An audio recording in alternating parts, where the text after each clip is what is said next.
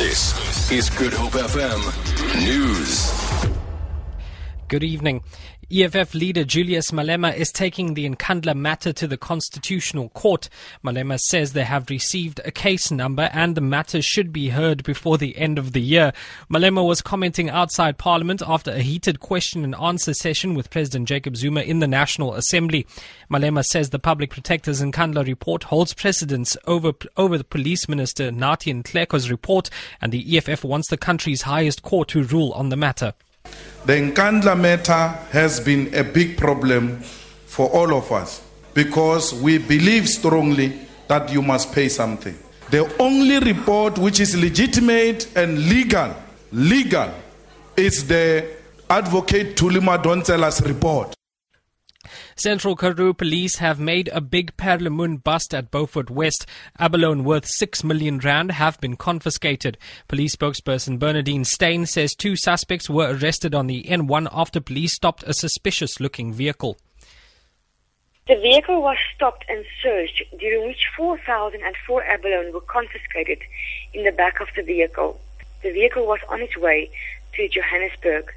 Two men, aged 33 and 38 years old, were arrested for possession of abalone on the scene. They will appear in the Beaufort West Magistrate Court soon. Cape Town firefighters have responded to a shack fire at the Lusaka informal settlement in Inyanga. Fire and rescue spokesperson Theo Layne says the cause of the fire remains unknown, but there are no injuries to report at this stage. We have got approximately 10 structures that are burning. Uh, the fire is uh, creating quite a bit of smoke that is blowing across the N2. Uh, we have traffic uh, officials on the scene on the N2 guiding uh, traffic around the area. Uh, no injuries have been reported, and the cause of the fire will be determined as soon as the fire has completely been extinguished.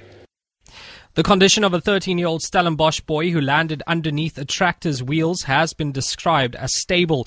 A spokesperson for Tygerberg Hospital, Letitia Pina, says the boy was operated on yesterday.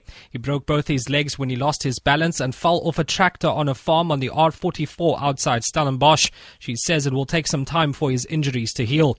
The boy was airlifted to hospital on Tuesday after paramedics performed advanced life support treatment on him. The South African Council of Churches has slammed prophets and pastors who make their followers engage in bizarre activities such as eating snakes or rats.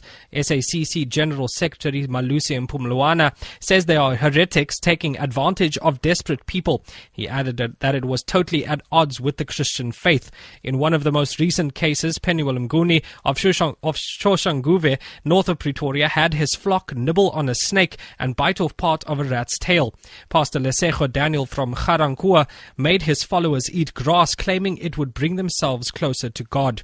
For Good Hope FM News, I'm Andrew Peterson. Good Hope FM.